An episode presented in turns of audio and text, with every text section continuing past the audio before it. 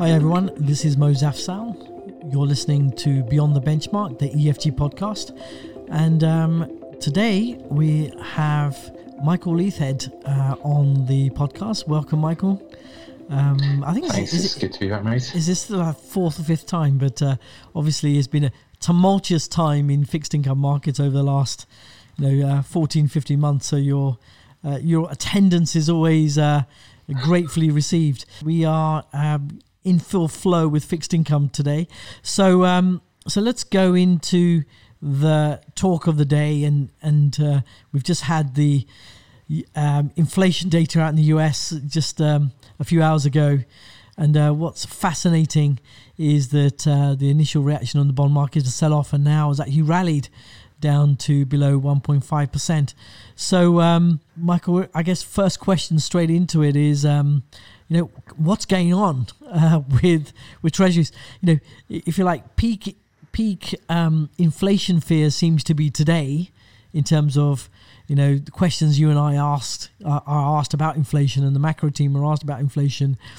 People, but uh, if you like, peak market inflation worries was actually March, and since that time, it's just completely rolled over. So, uh, you know, what's what's going on? So I guess in terms of the best indication of where sort of market it's pricing inflation, I say I say pricing rather than uh, expecting because obviously you know inflation break-even rates, which is the difference between the Treasury index linkers and um, real yields. Oh, uh, sorry, nominal yields for US Treasuries um, is a sort of indication of the amount of compensation you'd be paid for inflation over a period of time. So when you look at that, it peaked out in March, as you say, around 2.6%.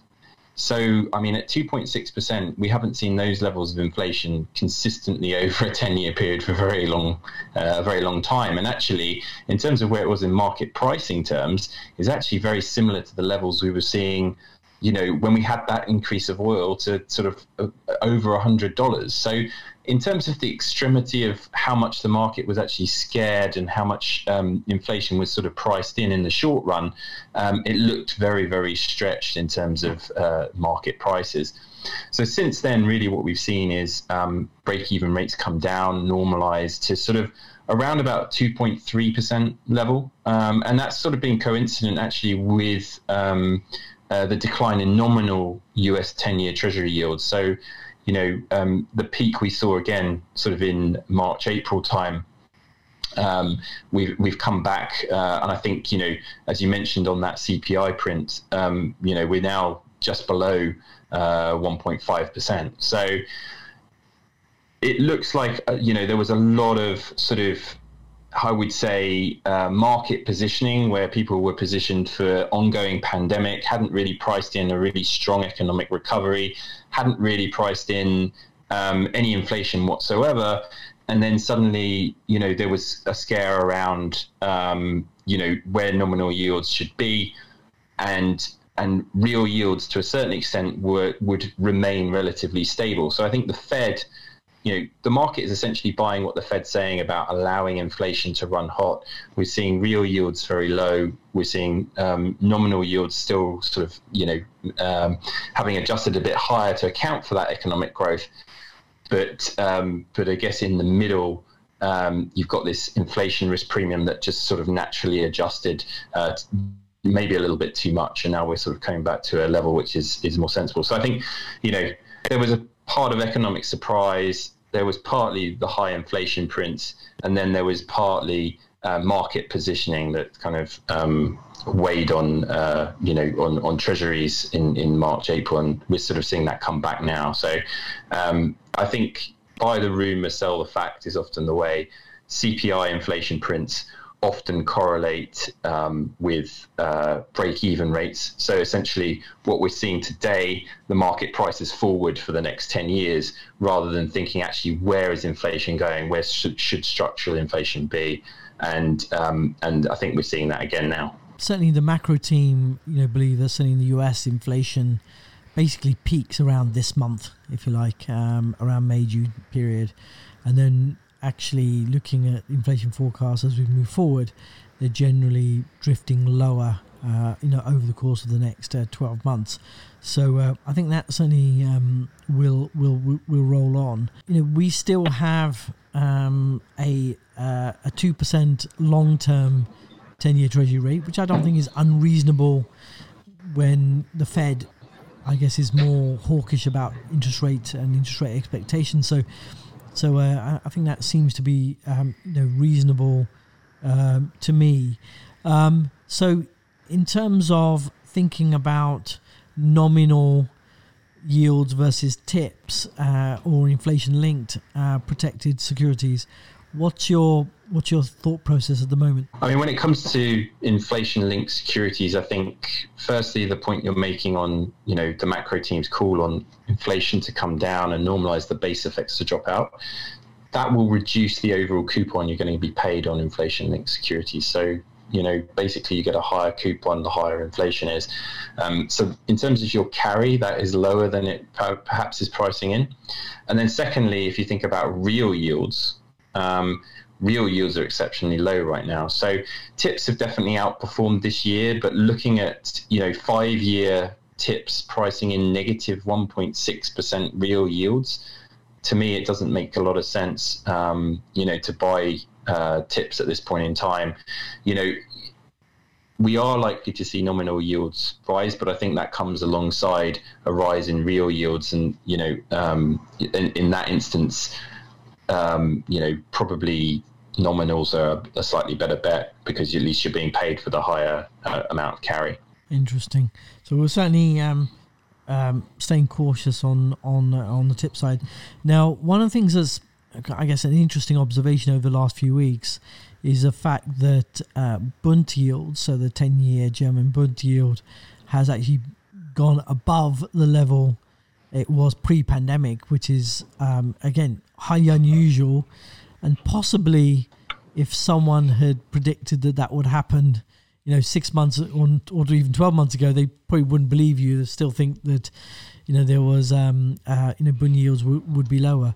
What's your what's your thought process on that? I I, I know you're you're a little bit more cautious on uh, on on, on bunds, looking at them uh, as a potential short so I guess the first thing to say is bunds are you know negative yielding instruments. So you know over the long run you're going to compound an, uh, a loss. So if you compounded your your 25 basis point negative yield for 10 years, you'd be looking at you know almost over two and a half percent loss on your capital. Mm. So it doesn't make a lot of sense when the economy is taking off. And so I think whilst we have very strong support from the ECB, you know, a more normal level for bunds, you know, could be much higher. And if you think about Europe as being geared to the global economic recovery, geared to trade, geared to the pickup in in in um, in activity in you know, places like China as well, then it seems to me that you know bund yields could could move a little bit higher, um, just to price in stronger economic growth. And if you couple that with the fact that um, you know we're getting uh, vaccine rollout um, in Europe much more effective than it was, say, two or three months ago when we saw the pickup in terms of treasury yields, then again, you could see this change in sentiment where, you know, suddenly it's paid, you're paid to take more risk um, and actually, you know, bunds look uh, less attractive. And I think certainly if treasury yields would start to rise, the relative attractiveness of bunds versus um, uh, treasuries might also be another um, uh, headwind for yields in, in, in, in Europe. So I think, in short, with negative yields, you're kind of paid to be a little bit short. Um, you're you know, with the economic recovery, I think the direction should be for a steeper yield curve in, in Europe as well. Um, rates will remain low, even though the ECB seems very committed to uh, to QE. Yeah, well, certainly in Germany, there's there's certainly a lot more concern around ECB policy than there probably has been for a little while, to be honest. I, th- I, think so. I think you know, as we come out of the you know, as we come out of the sort of recession period and and we're into that strong recovery, then you could see, you know, the uh, the disagreements that have been around monetary policy in Europe sort of start to, to froth up again, I guess. So it'll be interesting to see you know, if inflation really does pick up in the short run, whether you know the more hawkish countries around actually start to be a bit more um, vocal in terms of um, the QE, uh, the, the QE side of things, and you know, the Germans have always had that challenge in the constitutional courts and things like yeah, that. Exactly. So I think it's definitely there is definitely that that prospect if uh, if the recovery seems to you know take off in Europe. Well, I think it's also compounded by the fact that you, we have the EU Recovery Fund is finally going to start getting its money and and putting it to work. So uh, so certainly that is um, you know something. Uh, I mean, you could even argue that unlike the US, to deploy the money very quickly when there was massive deflation and you know and um, and and sort of huge drops drops in, in economic growth. Europe, by the time they got their act together, the recovery had already taken place, and you're just adding a little bit more fuel to an already improving economy. Yeah, I mean, I, I do think that Europe is probably a few months or you know quarters behind the US as well, right? So, I mean, if you see what's happening in the US and you you use that as a template for what's happening in, in Europe, then you know it could be it could be pretty strong. Right? Mm, absolutely. Uh, so let's move on to fixed income spread. So this is uh, corporate bonds and emerging market bonds. Um, so the big question for everybody at the moment is how low can it go, right, in terms of spreads? Mm-hmm. Um, maybe you can provide some context, certainly on the on the high yield market first. Yeah, I mean, in terms of the high yield market, um, spreads have contracted a very long way since uh, since last year, um, when we saw that sort of degree of distress and worries around uh, default risks. Um, so in terms of where we've got to now, we're we're below the sort of levels and spreads that we've seen in the last decade, and we're more aligned with the levels that we were seeing, you know, prior to the financial crisis. So spreads, you know, spreads look very tight, um, and also yields look very low relative to history as well. So if you're thinking about your compensation in high yield, then obviously, um, you know, what the yield compensates you for is the higher levels of default. Um, now, on the default side of things, default rates have come down. I think you know last month, um, you know in the US we're down to sort of a, a 4.9 percent 12 month trailing um, default rate, but that captures a lot of 2020. And actually, there were only about three defaults when we were averaging more like eight or nine uh, each month. Um, you know, prior to that, so default levels have definitely come down as the recoveries come up. Um, so maybe the default risk has started to diminish. Um, but the, in terms of overall yields, those yields don't compensate you for a lot of um, uh, default risk. So I think, you know, in terms of what you're getting from high yield at the moment, I think it's very much more about the yield, the carry, um, and to a certain extent, given the economic tailwinds, that's that's pretty positive. But I think in terms of um, you know the, the the absolute levels, things are looking a lot more expensive in a more risky market. Mm, absolutely, certainly warrants. We have a neutral, we have a neutral weighting, really to to clip the coupon, but uh, certainly is very hard to justify being more aggressively positioned, given where I think, yields are and spreads are. Yeah, and I think the danger the danger is that uh, you know with yields so low, you're getting a lot of refinancing activity out of companies who now can refinance at much lower rates than they have, you know, for the last ten years, even in the high yield market. Um, and so the life of your bonds, if you like, is, is, is, is, is very much shorter. So they are short duration assets. Uh, they are being replaced. If something goes wrong, then potentially, you know, companies don't come to the market, they don't refinance, and you have this extension risk in a lot of high yield bonds, which means that actually your, your bond prices can be much more asymmetric to the downside. So I think, it, you know, in, in that environment, you certainly want to be quite uh, picky about what you're uh, what you're selecting in, in the in the high yield space.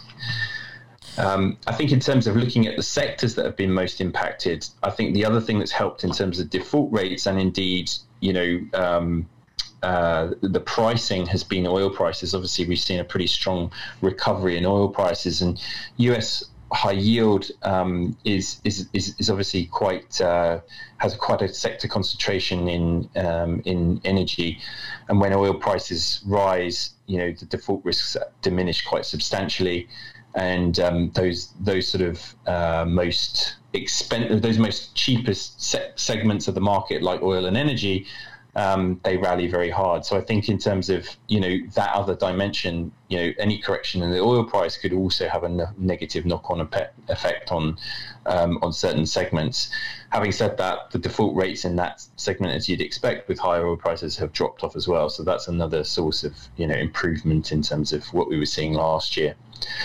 I think the other element is with the opening up. The last year, retail was obviously uh, retail and consumer products were hit as well in terms of defaults, and those two sectors of the market have also, um, you know, seen a normalization in default rates.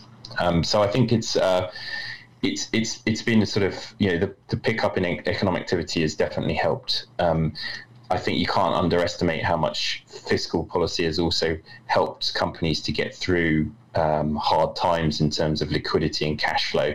And ultimately, if you've got the cash, you pay your debt first and keep going until um, until uh, you get through the other side and, and, and, the business picks up again. So I think that sort of bridging um, intervention has really helped. Absolutely. So let's move on to the emerging markets. Um, where are we finding kind of more cheaper opportunities at the moment? So EM has been absolutely fascinating. I think over the last uh, you know couple of months, there's been a huge amount of dispersion um, in you know various countries, and it's really come down to sort of a lot of idiosyncratic uh, stories rather than necessarily thinking about it as you know as as a sort of homogenous set. I would say. Um, so I think in terms of the opportunities, you know, there are a lot of situations out there. I would say, and it's kind of like how do you read the situations? I mean, obviously with China, um, you know, we've seen a, a, multitude of different things happen in the last, uh, you know, in the last six months. U.S. sanctions on corporate bonds in China. That's been a, a, big story. We saw the regulation hit some of the internet tech giants. That had a knock-on impact on on bond markets. It wasn't you know purely an equity story. We obviously had the Huarong story in in in, in the China um, asset management space. Um, so China's been one source. You know, again down to idiosyncratic stories. Um, LATAM has been a really interesting space in terms of a lot of political risks, I would say. You look at what's happened in Chile around the constitutional change, that's sort of undermined, um, you know, institutional confidence in, in, in, in sustainability. And we've seen um, we've seen Chile, Chile's credit rating drop. We saw Colombia lose uh, an investment grade rating from S&P, which came as a little bit of a surprise because tax reforms were d- dropped on the back of you know social protests. Um, in Peru, we have a very closely fought election between two populist candidates, one of whom's you know extreme left candidate who looks like he's going to win the um, win the presidential race. And then we've also had elections in Mexico as well. So LATAM has been a really fascinating place. India has been a fascinating place as well because um, we obviously had the big spike in terms of uh, COVID, and you saw bond spreads, you know, widen out quite aggressively there as well because of fears of sort of higher fiscal deficits and more strain on, on government finances. And so, you know, all of these different stories have been playing out in, you know, across the across the world, and they've really it really has come down to individual stories and situations. So, Michael, typically, and you and I know this very well from our from our experiences, is that when Treasury bond yields, you know, sell off, i.e., yields go up, you have this correlation trade that ultimately filters, particularly for the emerging markets, kind of filters in, and you have spreads that wide suddenly just become wider because they're correlated to a sell-off in treasuries. Did we see any of that, uh, you know, in, in the sort of February March period where we saw, you know, significant um, sell-off in in treasuries at that time? Yeah, so certainly EM you know sort of underperformed. I think the concerns are that as, as, obviously as as yields rise, for those countries who are much more reliant on external funding, who are reliant on um, you know US dollar markets, then suddenly there comes a more, more, pressure on their ability to repay debts. And at this point in time, emerging markets are certainly behind you know developed markets in terms of rolling out vaccines, um, in terms of um, I guess in terms of you know the potential risks that, that they, they they see as well. So yeah, when we saw that treasury move higher, um, certainly the more risky end of the market certainly was much more uh, you know, positively correlated. So spreads widened out with with treasuries, but typically those sort of um, those sort of moves are quite short lived. And as we see, you know, treasury volatility calm down, then people tend to pick and choose between the countries that they believe have the ability to ride out those uh, periods of higher rates and those countries that are going to be much more susceptible to higher rate environments. So countries like Turkey, for example, historically very much more sensitive to a rise in uh, U.S. Treasury yields because the vast, you know, current account deficit they run on a structural basis and their reliance on external funding, um, you know, to, to, to fund their their economy, if you like. So those are sort of markets that you know really sort of suffered, I guess, much more so than maybe the more robust economies who are, you know, who have much. Um, you know, have access to uh, you know dollar revenues through exports or have you know very s- sustainable balance sheets um, you know to ride out periods of higher uh, higher interest rates. Obviously, one of the big challenges running a bond fund these days is um, just liquidity. Just talk us through. Obviously, we had this I would say relatively good performance period during sort of March, April time last year, there was volatility, of course, and there was a drawdown. But compared to many of your competitors, the drawdown was relatively modest. Can you just talk through the play, you know, the, the playbook during that sort of March, April period?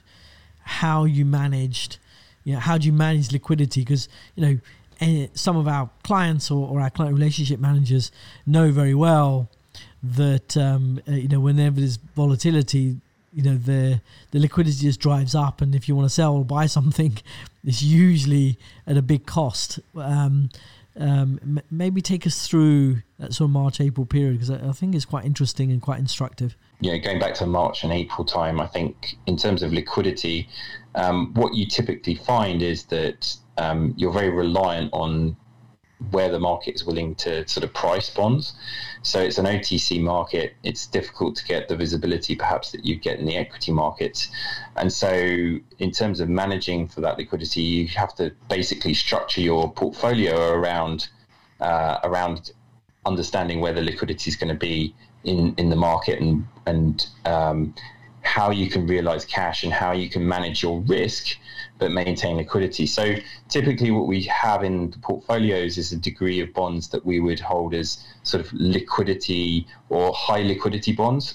We identify, you know, names such as sovereign bonds in, in emerging markets, which will trade through any kind of market environment. So large issue size, big benchmark names. Typically, you'll find liquidity. You might find volatility, but you'll find liquidity in those bonds. And then that allows you to rotate your portfolio around um, if you're looking to switch your risk, uh, reduce your duration, increase your duration, or to uh, rotate your credit quality, go up or down the credit uh, credit quality spectrum. So when we when it comes to sort of managing through those uh, those periods of liquidity, it's obviously about having the right portfolio construction.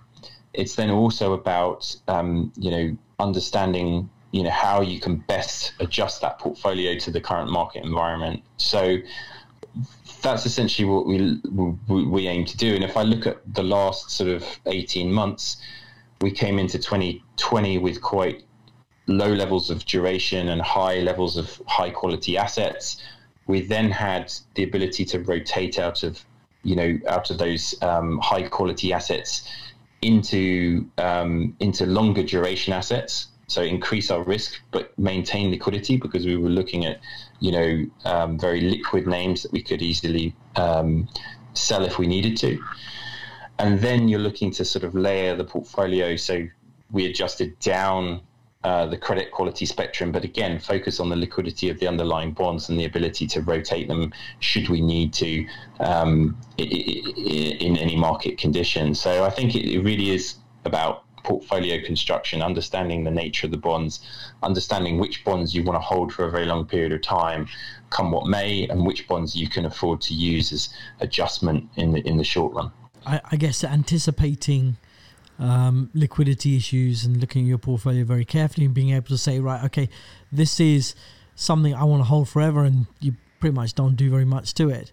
But then you look at your kind of liquidity um, uh, pools, because um, those liquidity pools provide you with the opportunity to switch into higher risk bonds, particularly if spreads are very low uh, or tight, should I say, and that gives you that flexibility to act whenever you have uh, a difficult period of time. So essentially, you're acting as liquidity provider in a difficult time, rather than someone who's just desperately trying to get out during a difficult time. When we're seeing market distress, whether that's across the whole market, as in you know 2020, or whether that's in times when it's individual kind of distress being able to be a liquidity provider has advantages um, because you know if you're if you've got the liquidity in, in your portfolio, you can rotate it around. Then potentially you can step in and and buy those bonds that everybody else is selling out of desperation. And typically, when you see desperation, that means they're willing. People are willing to accept any price um, and that means that you're actually getting very well paid typically for buying bonds at that point in time. So it does seem a bit counterintuitive when when risk is is and uncertainty are high. If you have a high level of conviction and you're looking and you understand the underlying investments, um, then understanding when those uh, prices are really in distress, and then being able to enter the market by um, by you know providing um, some liquidity um, can actually generate uh, you know good performance. So let's talk about obviously you know a, a case in point at the moment. So uh, we have uh, Huarong, which is you know one of the largest asset managers or distressed asset managers in China. Obviously, um, has has had a bit of an air pocket. Probably the best way to describe it over the course of the last uh, you know few months and uh, you know certainly fears around whether the government is going to support this company, given it's uh, an investment grade company, and uh, would uh, you know maybe be a, a, kind of if you like a some respect a bit of a trophy asset from a China perspective of how they solve their problems of the past. Do, do you want to just talk us through? Um, the you know, the current situation.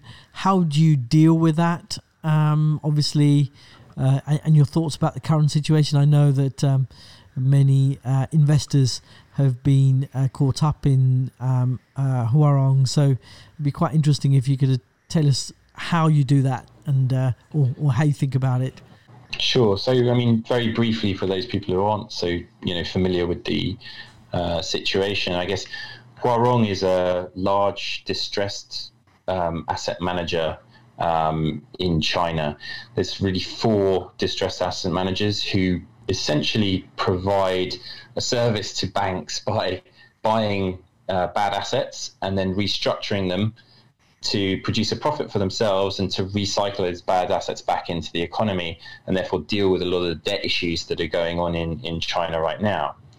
So it's it's quite a key piece of the infrastructure. Now, what happened in sort of um, you know two or three years ago was that the um, the president of the company, the CEO, um, was found was found to be sort of um, I guess pushing the business in the wrong direction and uh, bolt-on acquisitions and using essentially fraud to um, um, you know to, to sort of feather his own pockets. So he got he got actually prosecuted for corruption and bigamy, and was actually subsequently uh, executed for those for those crimes. So quite a severe punishment on an individual le- level.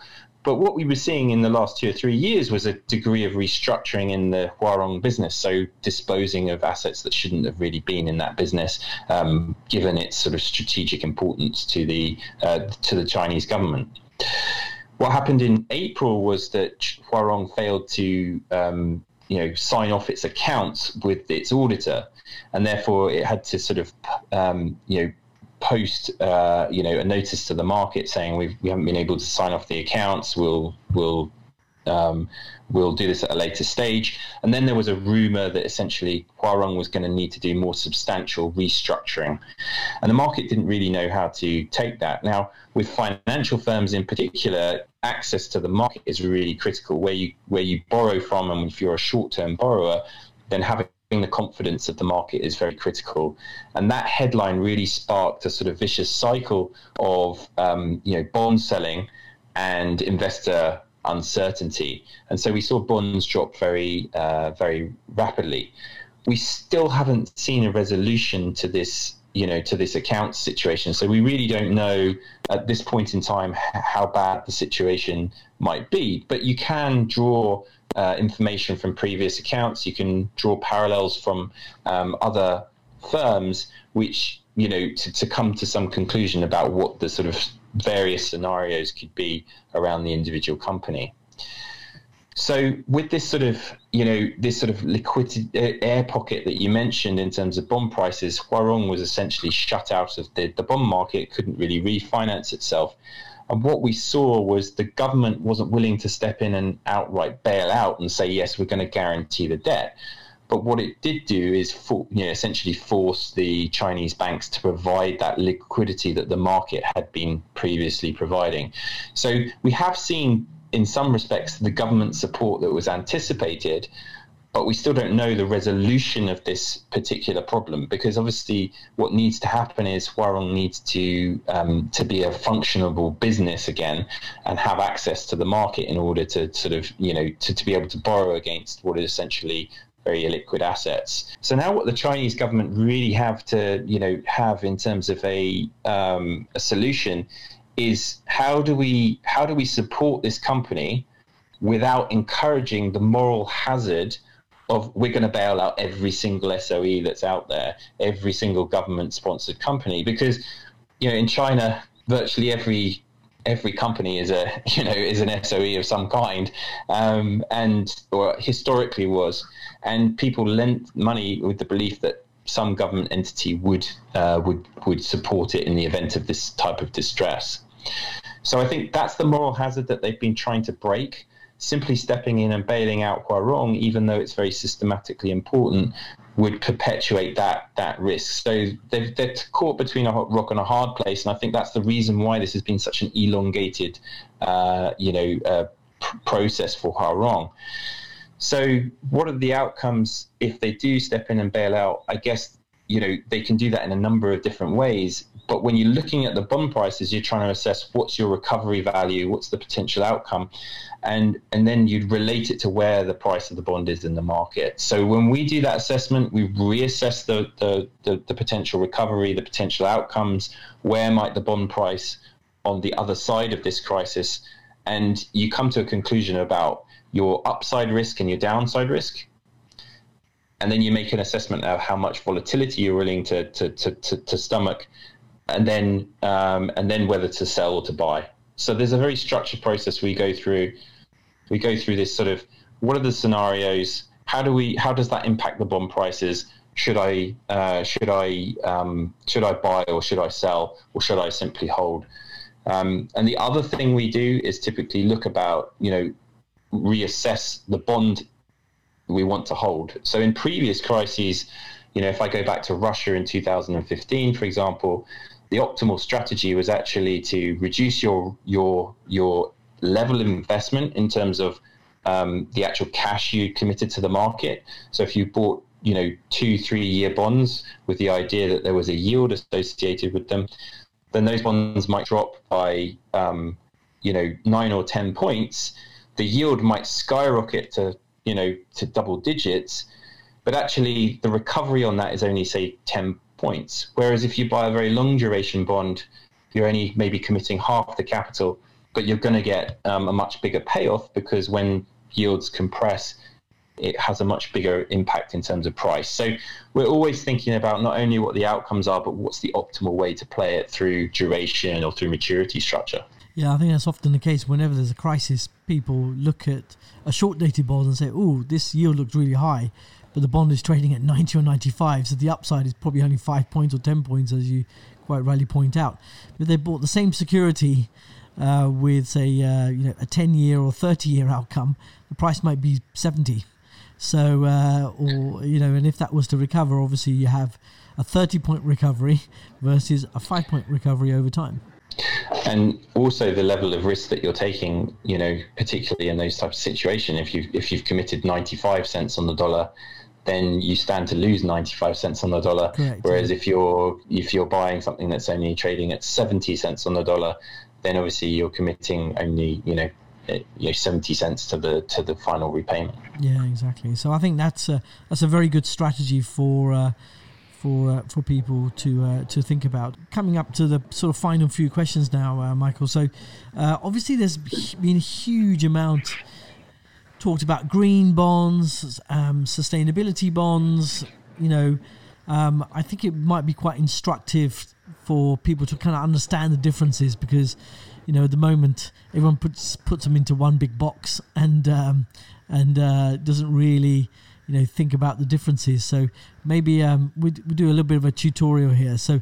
Um, what do we mean by green bonds and what do we mean by sus- sustainability bonds? So, I mean, I, I think we're still in a period of sort of, you know, structuring ESG friendly um, debt. So they all come in different shapes and sizes, but you know, very broadly speaking, the a green bond is a um, is essentially a commitment to invest in green projects. So a company will then raise finance against those specific um, uh, projects, if you like. Now, it's where it's interesting because you kind of have to. The devil is in the detail in many respects because you know it could be that the company is planning to invest in um, you know hydroelectric power plant or a, or a, a, solar project or something that's more and replace a coal fired power station for for argument's sake and you could argue that has a very high impact on on the environment or it could be as simple as and I have seen this in certain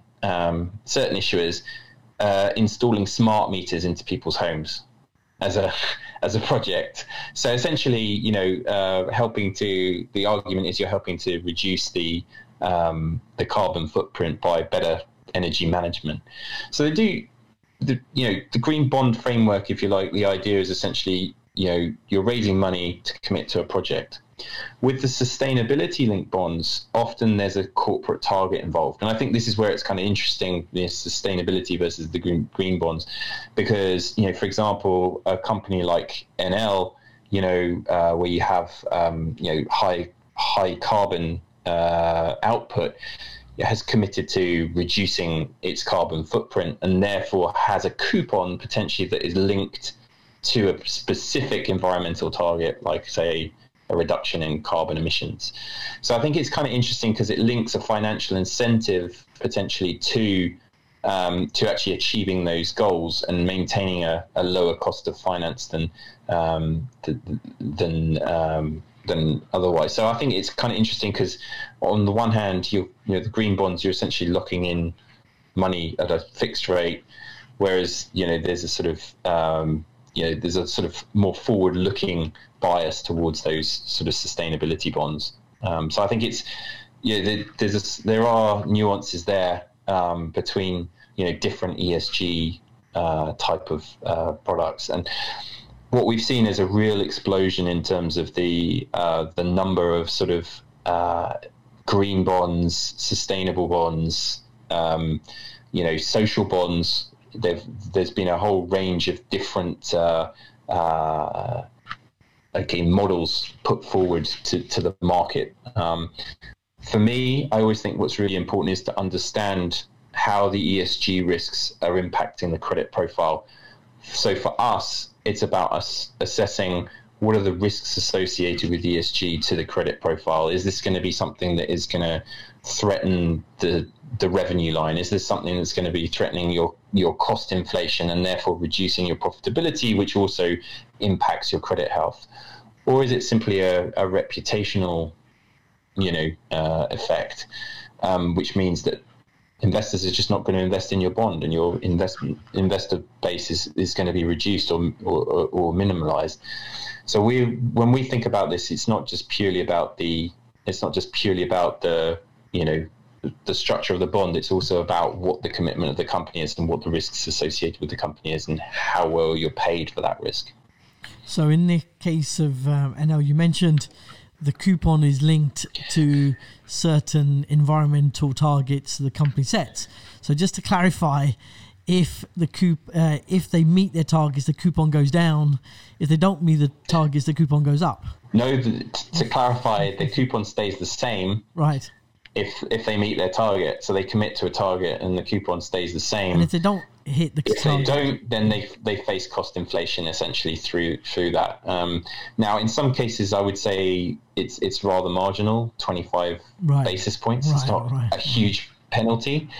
Um, but if you were to link that across a series of bonds and your whole capital structure, then obviously you know it could become a more material cost, and investors like that kind of structure because it clearly links environmental targets with uh, with financial cost. Yeah, no, it's uh, I can certainly see how that may be very beneficial uh, for investors and certainly investor pressure to ensure that there's um, a, a clear financial incentive for the company to uh, to uh, to to reach their targets. I think it also helps those companies that obviously are in sectors which are yeah um, going to be penalized for the nature of their business. So, you know, a good example of this is, say, JBS, which is a beef um, producer in, in, in the US and Brazil. Mm. Uh, they, they issued a sustainability uh, bond recently, and obviously, investors who are looking at methane methane output and carbon output and everything else, they may simply exclude it from the perspective that you know it's too high leveler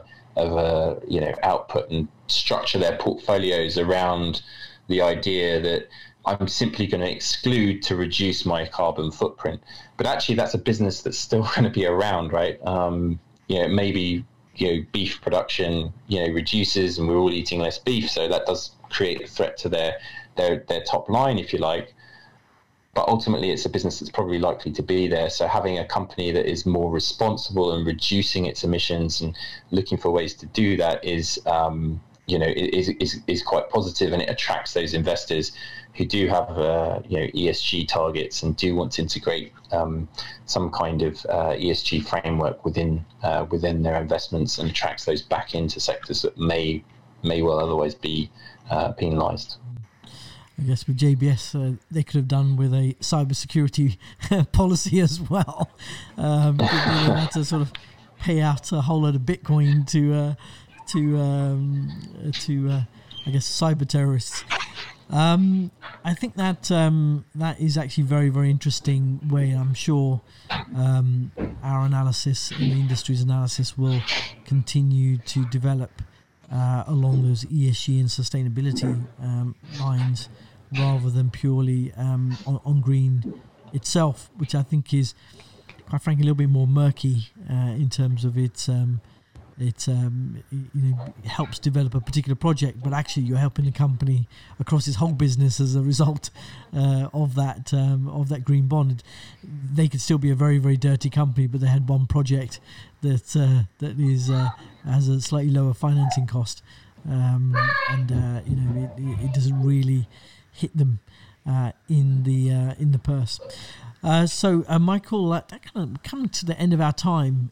so. Um, thank you very much for uh, for going through that um, uh, kind of very detailed analysis of um, how um, you're managing a crisis, how you manage rates, inflation, what the views are, and obviously green and sustainability. So, uh, thank you very much uh, again, and uh, no doubt we'll have you again on the podcast relatively swiftly. Thanks for having me, Moses. As always, it's been a real pleasure. Thanks. Uh, so that wraps us up uh, for today. Uh, thank you very much uh, for listening in, and we will talk to you again very soon.